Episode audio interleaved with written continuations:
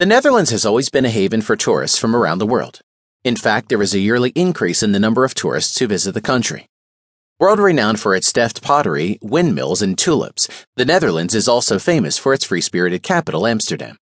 Found in the northwestern part of Europe, the small country boasts to the Frisian Islands canals and bridges, farmlands, beautiful villages, and highly populated cities. Amsterdam is the most popular city in the country because of the party scene, red light district, the Anne Frank House, art museums, medieval architecture, and scenic canals. Tourists can start from the city and take advantage of different day tours to check out different places around the country.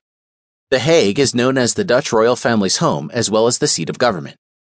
Zaanse Schans and Volendam are popular for their customs, windmills, costumes, and traditional Dutch houses.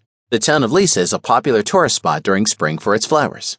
The town of Alkmaar is a great place to visit for its cheese market.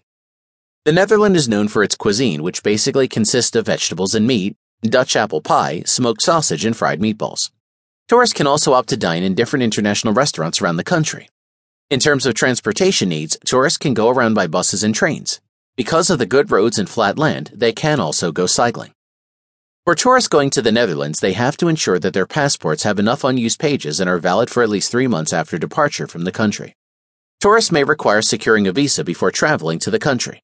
However, U.S. citizens are not required to have a visa if they only plan to stay in the country for a maximum of three months.